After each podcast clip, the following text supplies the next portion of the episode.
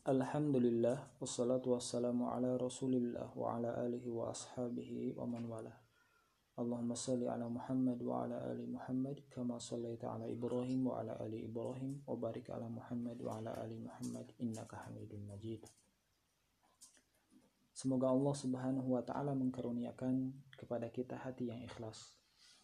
Karena betapapun kita melakukan sesuatu hingga bersimbah peluh berkuah keringat, habis tenaga dan terkuras pikiran, kalau tidak ikhlas melakukannya, tidak akan ada nilai di hadapan Allah Subhanahu wa taala. Bertempur melawan musuh, tapi kalau hanya ingin disebut sebagai pahlawan, ia tidak memiliki nilai apa pun. Termasuk menafkahkan seluruh harta. Kalau hanya ingin disebut sebagai dermawan, ia pun tidak akan memiliki nilai apa pun mengumandangkan azan setiap waktu sholat. Tapi selama azan bukan Allah yang dituju, bukan Allah yang diingat. Hanya sekedar ingin memamerkan keindahan suara supaya menjadi juara azan atau menggetarkan hati seseorang. Maka itu hanya teriakan-teriakan yang tidak bernilai di hadapan Allah Subhanahu wa taala. Tidak bernilai. Ikhlas terletak pada niat hati. Luar biasa sekali pentingnya niat niat ini. Karena niat adalah pengikat amal. Orang-orang yang tidak pernah memperhatikan niat yang ada di dalam hatinya, siap-siaplah untuk untuk membuang waktu, tenaga, dan harta dengan tiada arti. Maka keikhlasan seseorang benar-benar menjadi amat penting dan akan membuat hidup ini sangat mudah, indah, dan jauh lebih bermakna. Maka, apakah ikhlas itu? Orang yang ikhlas adalah orang yang tidak menyertakan kepentingan pribadi atau imbalan duniawi dari apa yang dapat ia lakukan.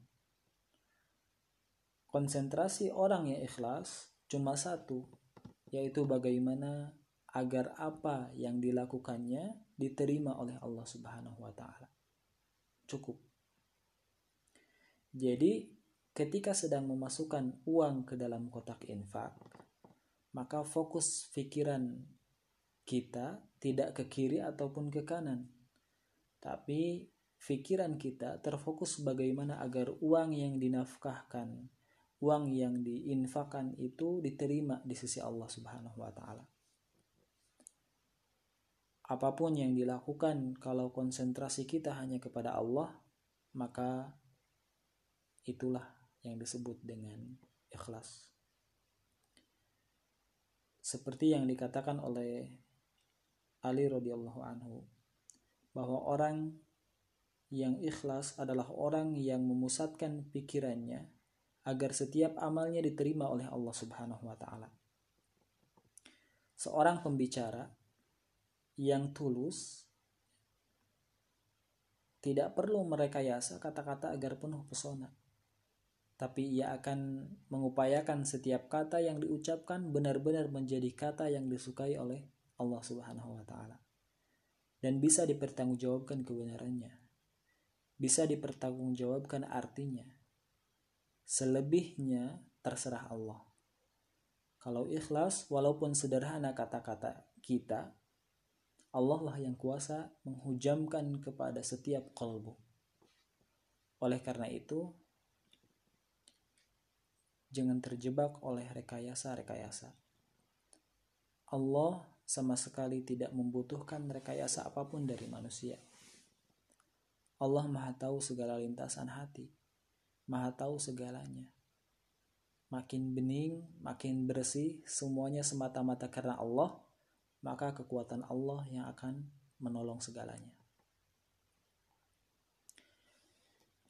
Buah bu, buah apa yang didapat dari seorang hamba yang ikhlas? Seorang hamba yang ikhlas akan merasakan ketentraman jiwa, ketenangan batin. Betapa tidak karena ia tidak diperbudak oleh penantian untuk mendapatkan pujian, penghargaan, dan imbalan. Kita tahu bahwa penantian adalah suatu hal yang tidak menyenangkan. Begitu pula menunggu diberi pujian juga menjadi suatu yang tidak nyaman. Lebih getir lagi, kalau yang kita lakukan ternyata tidak dipuji, nah, maka pasti kita akan merasa kecewa. Tetapi bagi seorang hamba yang ikhlas, ia tidak akan pernah mengharapkan apa pun dari siapa pun karena kenikmatan baginya bukan dari mendapatkan, tapi dari apa yang bisa dipersembahkan. Jadi,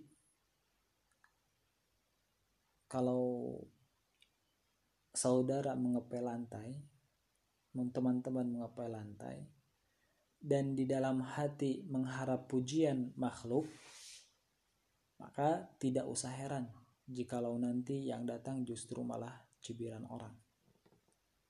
Tidak usah heran pula kalau kita tidak ikhlas akan banyak kecewa dalam hidup. Ya, dalam hidup. Orang yang tidak ikhlas akan banyak tersinggung dan kecewa karena ia memang terlalu banyak berharap kepada makhluk.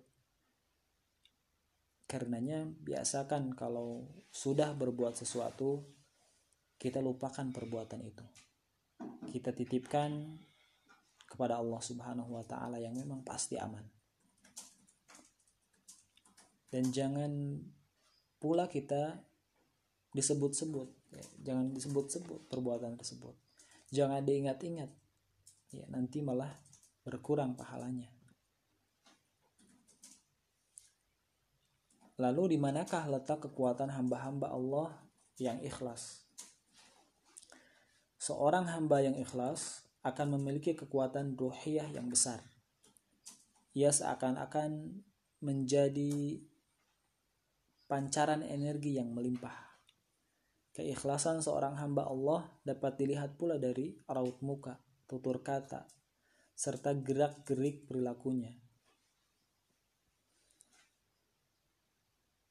Dan kita akan merasa aman bergaul dengan orang-orang yang ikhlas dan kita tidak akan pernah curiga atau akan ditipu oleh orang tersebut. Dan kita tidak akan curiga akan dikecoh olehnya. Karena benar-benar bening dan eh, benar-benar bening dari berbuat rekayasa. Dan setiap tumpahan ucapan kata-kata dan perilakunya tidak ada yang tersembunyi. Karena semua itu ia lakukan tanpa mengharap apa pun dari orang yang ada di hadapannya. Yang ia harapkan hanyalah memberikan yang terbaik untuk siapa pun. Maka sungguh akan nikmat bila bergaul dengan seorang hamba yang ikhlas. Setiap kata-katanya tidak akan bagai pisau yang akan mengiris hati. Kata-katanya adem, kata-katanya lembut perilakunya pun tidak mungkin tidak akan pernah menyudutkan dan menyempitkan diri maka tidak usah heran jikalau orang yang ikhlas itu punya daya gugah dan daya ubah yang begitu dahsyat. Kan dikisahkan dalam sebuah hadis yang diriwayatkan oleh Tirmidzi dan Ahmad. Tatkala Allah Subhanahu wa taala menciptakan bumi, maka bumi pun bergetar. Ber, ya, bergetar. Lalu Allah Subhanahu wa taala menciptakan gunung dengan kekuatan yang telah diberikan kepadanya. Ternyata bumi pun terdiam ketika Allah menciptakan gunung. Kemudian para malaikat terheran-heran akan penciptaan gunung tersebut. Kemudian mereka bertanya, "Ya Rob, Adakah sesuatu dalam penciptaanmu yang lebih kuat daripada gunung? Maka Allah Subhanahu wa taala menjawab, ada, yaitu besi. dan kita mafhum bahwa gunung batu itu bisa menjadi rata ketika dibor dan diluluh lantahkan oleh baluser atau sejenis yang terbuat dari besi. Kemudian para malaikat pun kembali bertanya, Ya Rob, adakah sesuatu dalam penciptaanmu yang lebih kuat daripada besi? Maka Allah subhanahu wa ta'ala yang maha suci menjawab, ada, yaitu api. Besi, bahkan baja bisa menjadi cair, lumer, dan mendidih setelah dibakar bara api. Ya. Kemudian bertanya kembali para malaikat, Ya Rob, adakah sesuatu dalam penciptaanmu yang lebih kuat daripada api?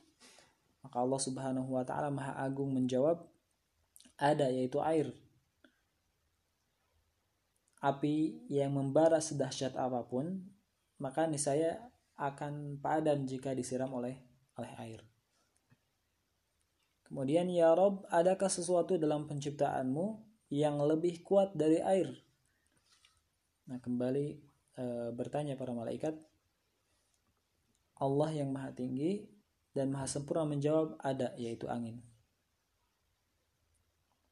Air di samudra luas akan serta merta terangkat, tergulung-gulung dan menjelma menjadi gelombang raksasa yang dahsyat tersimbah dan menghampas karang atau mengombang-ambing kapal dan perahu yang tengah berlayar tiada lain karena dahsyatnya kekuatan angin. Dan ternyata angin memiliki kekuatan yang teramat dahsyat. Kemudian akhirnya para malaikat pun bertanya lagi, Ya Allah, adakah sesuatu dalam penciptaanmu yang lebih dari semua itu? Dari semuanya, maka Allah Subhanahu wa taala yang maha gagah, maha dahsyat kehebatannya menjawab ada yaitu amal anak Adam yang mengeluarkan sedekah dengan tangan kanannya sementara tangan kirinya tidak mengetahuinya. Artinya, orang yang paling hebat, paling kuat, paling dahsyat adalah orang yang bersedekah tetapi tetap mampu menguasai dirinya, sehingga sedekah yang dilakukannya bersih, tulus, dan ikhlas tanpa ada unsur pamer ataupun keinginan untuk diketahui oleh orang lain. Maka inilah gambaran yang Allah berikan kepada kita bagaimana seorang hamba yang ternyata mempunyai kekuatan dahsyat adalah hamba yang bersedekah tetapi tetap dalam kondisi ikhlas karena naluri dasar kita sebenarnya selalu rindu akan pujian, penghormatan, penghargaan, ucapan terima kasih, dan sebagainya. Kita pun selalu tergelitik untuk memamerkan segala apa yang ada pada diri kita, ataupun segala apa yang bisa kita lakukan. Apalagi kalau yang ada pada diri kita atau yang tengah kita lakukan itu berupa kebaikan. Nah, sahabat, orang yang ikhlas adalah orang yang punya kekuatan, ia tidak akan kalah oleh aneka macam selera rendahan, yaitu yang rindu pujian dan penghargaan. Masya Allah, Allahu Akbar. Barakallahu fikum. Assalamualaikum warahmatullahi wabarakatuh.